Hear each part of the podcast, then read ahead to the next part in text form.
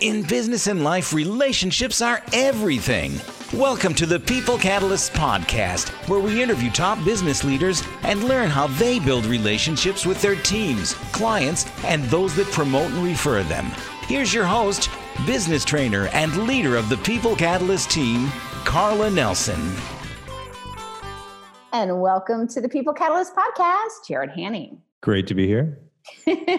well, you know, you have to have the, you know, what what what was the uh, world's greatest tickler uh, in the five year old category? I am the world champion, tickle champion. yeah, the world tickle champion.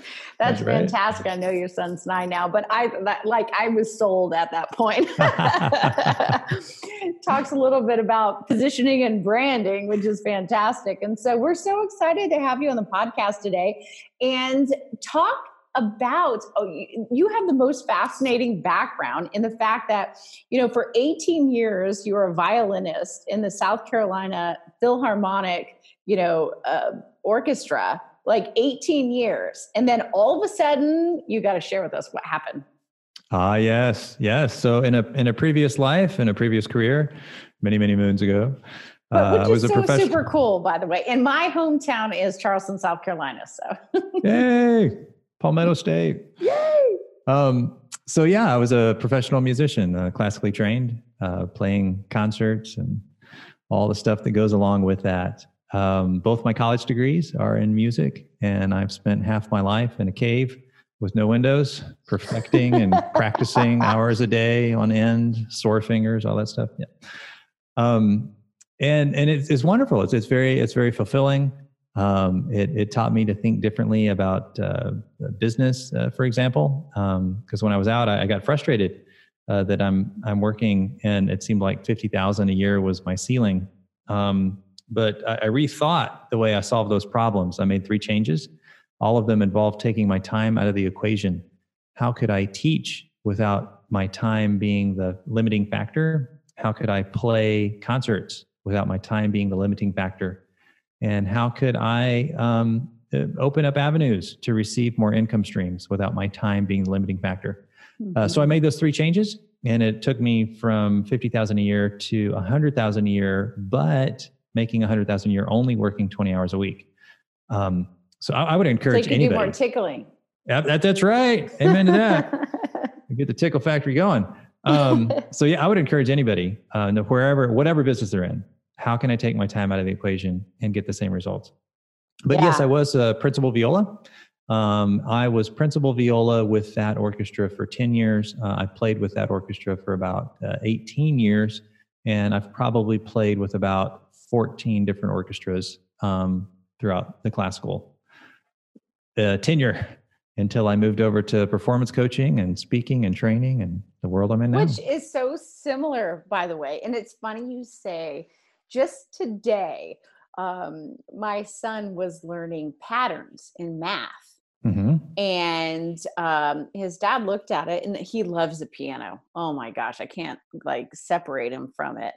And he was explaining the pattern by the melody for each like if it was a trapezoid it had the same melody oh, right oh yeah the square the same melody and all yeah. of a sudden he got it instantly how the pattern actually works. And so you know really when you think about it like everything is math and music is math right? So business really at its core has this you know mathematical you know underlying you know it's and i always like to say it's it's science and it's art right? And so there are yeah. the coolest part about business is that you can have the science of business but you also have the art so it's that space between the notes right that that you can like put your dent on a universe and i think that's super cool um, as far as like your background and then how you have that background to be able to um, speak into the world of business. And I want to talk a little bit about there is a sector in the mind scan that talks about something that I think everybody should be aware of, which is uh, the four quadrants of you know being unconsciously co- incompetent, consciously mm-hmm. co- incompetent, uh, consciously competent and unconsciously competent. And those four quadrants, I think, speak to a lot of different areas of business. But I think we kind of like kind of shush them away a little bit and not realize go in saying, okay, if I need to shift or I need to pivot my business, what am I consciously competent in, or what am I unconsciously incompetent in? Yeah. And I think the mind yeah. scan, it kind of like it shines a light on those things that you're unconsciously incompetent at. Um, and so, if you could speak a little bit to that in regards to mind scan, I thought that was um, a, a, brilliant um, aspect of the overall profile. Um, yeah. So uh, the the bridge there between music and the work I do now is um, some some people don't know this, but when you're engaged in making music, whether you're um, singing along to the radio or clapping your hands at a concert or something, um, in that moment, you are using more of your brain than any other time of your life. Um, more different areas, more contrasting areas, more cross connections. Um, this uh, is different than other areas where we use our brain. So, say, for example, athletic performance. Um, in, in, athletic performance, it's, it's completely opposite. Um, the higher a level that you're performing or that your body is is engaged in that activity, um, the less of your brain you're using. Your brain enters kind of a, a meditative state, it becomes very quiet um, because it, glucose is a, a, very precious resource and it needs mm-hmm. to be going mm-hmm. towards the muscles. So your brain kind of quiets down. Well, the cool part is, what if there was a way where you could access different parts of your brain on demand? And that's one of the things that the mind scan makes possible so talking about uh, conscious and unconscious competence and, and why that makes a difference um, no matter where you're at um, there are three things that are are happening in that situation if you're trying to overcome an obstacle or reach a goal or whatever it is i'm going to tell you these three things and you'll you'll see why it's true that there's not really any such thing as working smarter Working smarter is an illusion. Um, it's the same thing as working harder, also an illusion. Um, both of those are dead end roads. And we're going to look at that here shortly. So, the first thing is it, you are already doing everything that you know to do. Um, if, if you're trying to reach that goal, cross that bridge, whatever it is, like pat yourself on the back. You're not a slacker. You're doing everything you know to do. Um, if it makes, and the second thing is the things that you're doing to solve that problem um, they seem like good ideas. They make sense. Um, like, you know, duh, you know, you're not going to do stupid stuff. Of course, they make sense. What that means is a breakthrough in your situation, the actual transformation. And this is where we get into the those four quadrants that you mentioned earlier. Um, the true transformation will at first not make sense it, oh, it's going oh, to sound I, like a bad idea. And not only that, it, this is so crazy, Jarrod, that you're saying that because I was watching one of my um, mentors and, and colleagues, and they talked about cognitive dissonance, right? Mm-hmm. Like we cannot yeah. hold like two opposing ideas at the same time. So your mindset is that you, whatever it is that you believe, is say for instance oh i'm coming up against an issue or a challenge or a problem your mindset is either i can fix it or i can't or it's i can you know you know this is a good idea or this is a bad idea right mm-hmm. yeah. so it's the mind that's holding that right based off cognitive dissonance that and, and, it made me think of you actually. It's kind of funny you brought that up today um, because the mind and its inability to hold two different thoughts at the same time is exactly like oh wow that's going to seem like a bad idea at the time. Yeah the, the illustration i give there is when you're five years old or however old it was when you're learning how to ride a bicycle um, in that moment where they took off the training wheels and you didn't have it yet um, of course you don't want to fall down because that sucks you don't want to get hurt and um, in that moment where you hadn't experienced balance your crazy aunt Jenny comes by with some advice, and she says, "What you need to do is is go faster because when you go faster, it's easier to balance." and you think like, to yourself, you that now I know why they call Lady, her crazy Aunt Jenny. I can't even like go at yes. Are you nuts? Um, but then notice what happens. the The moment that you experience balance, your brain goes, oh my gosh, now I get it. Now, before you felt the difference, no amount of explanation made a difference. But after you felt the difference, no amount of explanation was needed. And what that shows us is the breakthrough in your situation isn't going to come from your understanding. It's not going to come from the things that you are consciously aware of that you are competent in. It's going to come from that area that you're not even aware of exists. And that's what the mind scan makes possible because we can print those thinking patterns up on paper and get you access to that unconscious competence right away. Yeah, I love that. That's so fantastic. And I I love uh, you know we were talking about and Peter Drucker is one of my like all-time if I could ever meet somebody I know he passed away quite um several years ago, but I mm-hmm. love him. I love if you read his work, he was such a visionary and he knew where the puck was going.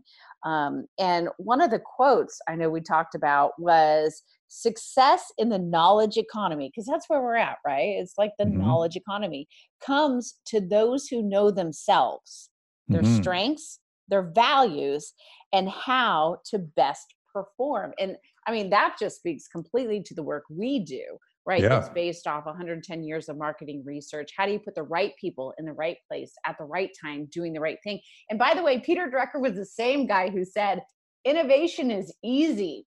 Just put teams together. The problem is that nobody knows how. right. And so, but the first part is to understand yourself. And then it's, you know, how do you uh, put teams together? And i love that the mind scan it breaks it down really what i saw and you can correct me if i'm wrong here jarrod is four specific areas which is you know how are you thinking? What are your strengths? What are your areas of weakness? And then what am i going to do about it right? And so if you can speak to like first you know you're thinking like what's between the the biggest challenge all of us face actually is the thing between our two ears anyway yeah so it, it measures a, a, couple different things. Um, it measures your your natural understanding. Um, you know some people are really good with uh, music some people are really good with math some people are really good with sports. Measures natural understanding. Um, this is surprisingly important. Um, I have lost count of the number of people that were not aware that they were not aware of their strength, of their sweet spot. Yeah, and, that's because it's um, so easy, right, Jarrod? The thing you're like brilliant at, you're like, okay, you can play the violin, okay, like, and you just go, dude, you know, you just do it, right? It is brilliant. Well, everybody else looks at it and goes, oh my gosh, that's the most incredible thing I've ever seen right? But we take advantage of the things that we're most brilliant at. Oh. We don't value them and and and necessarily even lean into them because oh my gosh, it's just so easy, right? Like duh. We we do. Now imagine what happens when somebody becomes aware of what that sweet spot is. Had a guy who's making 400,000, he's in the financial space. You'd think at that level, what are you going to teach him that he doesn't know? Takes the mind scan and sees right there that he didn't know what his sweet spot was. He didn't know what his zone of genius was. So we take him through some mindset push ups so he gets clarity on that, on the thing that makes the biggest difference, that moves the ball forward the biggest difference. He starts to schedule his day around that, starts to structure his day around that. And that clarity takes him from 400,000 to 1.2 million over the next year and a half. Have another lady, she's a high executive in a nonprofit. And as you know, working at a nonprofit is like herding cats because you're dealing mm-hmm. with volunteers and all this other yeah. stuff, right? So here she is in the thick of that, all, you know, just the stress that comes with herding volunteers and can we just get cats instead? I mean, you just, just that mess, right? And you know we don't have the money to outsource this and so we have to do that ourselves and so now we were wearing hats that we don't need to be wearing and shooting ourselves on the foot.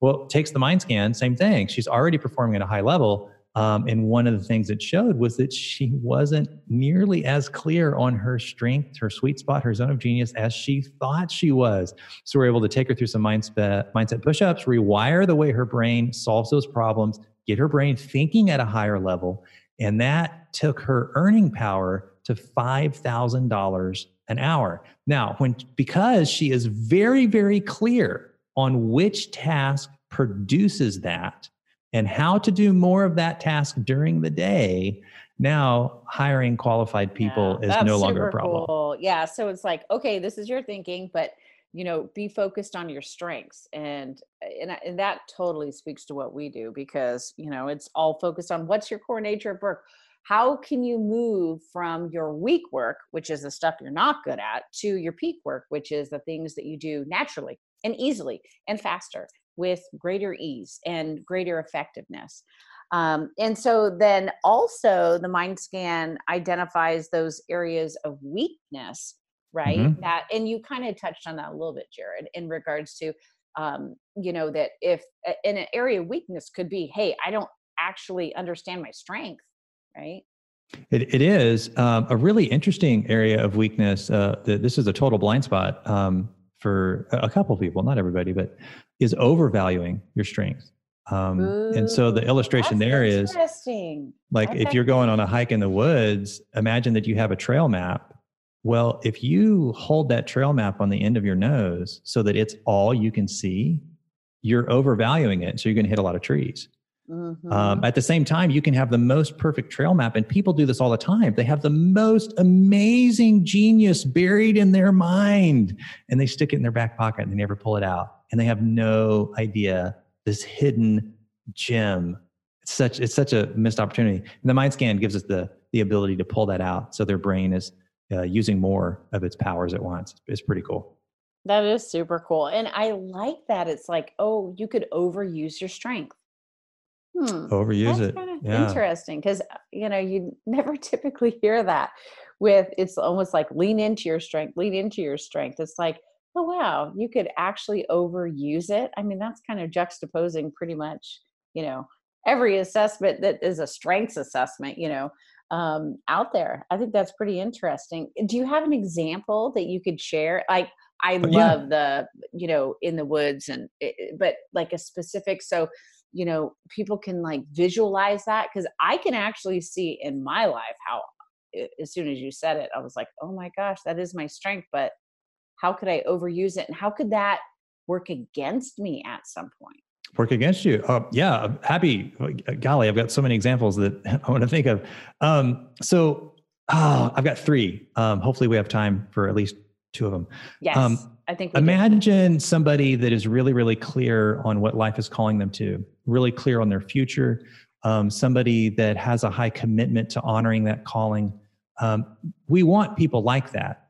Um, the, the problem is if they become too committed then life stops working. Um, and an example of that would be uh, there was one girl. Um, she was uh, 22. She takes takes the mind scan. Um, at that time in her life, she was a single mom. She, you know, one kid. She's living with her parents. Now she had perfect clarity on what life was calling her to. She had total commitment to honoring that. In her life, what that looked like is she wanted to be a stay at home mom. And for her, it was stay at home mom or bust, nothing else. The way that played out, though, is she refused to work. She refused to go to college because, in her mind, from the lens she was navigating life through, those looked like the antithesis of being a stay at home mom. Why would I want to do that? Uh, this is what I want to do. Mm-hmm. But somebody from the outside looking in would like, say, "Why would both and like you, you, you dummy? You don't if, have to not do that to do something else." Right. Or, or even more so, if you want to be married, going to college is the fastest way to meet a husband. Oh, there's a good one right there. okay. Here, here's another one. Here's another one. Um, some people are super ninjas socially. Um, they have the ability to build rapport uh, just amazingly well and relationships amazingly well. Their, their ability to read people is just, you know, there is yeah. no second to it. They're super ninjas. The problem is sometimes they get into leadership, and because they value so much how people feel, it works against them. So they find people being irritated around them, and, and they can't understand why. Um, they say, "Oh, here, here, let me let me help you with that." In their mind, they're being kind by by helping, but it gets interpreted by the other person as, "You don't trust me to do my job." Oh, because they're overvaluing, overvaluing that lens. And I got one yeah. more, one more. If we have time, you got it. More, no, throw it in, throw one. it in. Just all right, all right, all right. Roll, roll, up with the action plan. Yeah, before we sure. wrap up. Now, this Here is super is, interesting. I love it. All right, all right. So, um, a lot of business owners and leaders that um, I have the joy to work with, um, when they first come in, they pride themselves on getting things done. they're achievers, they're action takers, um, pride themselves on checking things off their to-do list, and um, just just real go-getters. And um, but then if we pull them aside afterwards and say, "Hey, do you does it ever feel like there's more on your to-do list than you have time to get done?" They're like, "Oh my god, all the time. Always. How did you know?" um, do you ever try working harder and faster to fix that? Yeah, yeah, absolutely. That's the way you fix it. Okay. Um, when you get to the end of the day, does it feel like you spent most of your day doing little stuff that someone else should be doing? They're like, yeah, all the time. Well, when we look at their their mind scan, um, what we find is the way their brain solves problems is by taking action, which makes sense on the surface. The more action you take, the more results you get. The yeah, problem but- is because their brain solves problems, it overvalues action. Their brain just looks for more things to do. Activity does not equal productivity. Correct. thank you. Thank you. Thank you. Thank you. so true. And it's so, I think, and, and it's interesting because with our method, uh, the WHO-DO method, it identifies are you a doer or are you a thinker? And and they value those differently, right? Doing mm-hmm. and making action and taking action versus thinking. Like, are you in your mind or are you on your feet? Mm-hmm. Uh, and it's interesting because there's a balance of the two. But as a leader, you know, you don't have to be in the bullpen the entire time, right? Leader's so. job is not to do; it is to cause and oh, they like do that. that. with systems and people. If yeah. you are doing the work, your business is falling behind. I love that system. So Peter Drucker, we'll come back to him again because I love this man. He, uh, oh, actually, um, Deming is a is a probably yes. a better uh, focus on this one. Is you know, ninety four percent of failure is process failure, not people failure.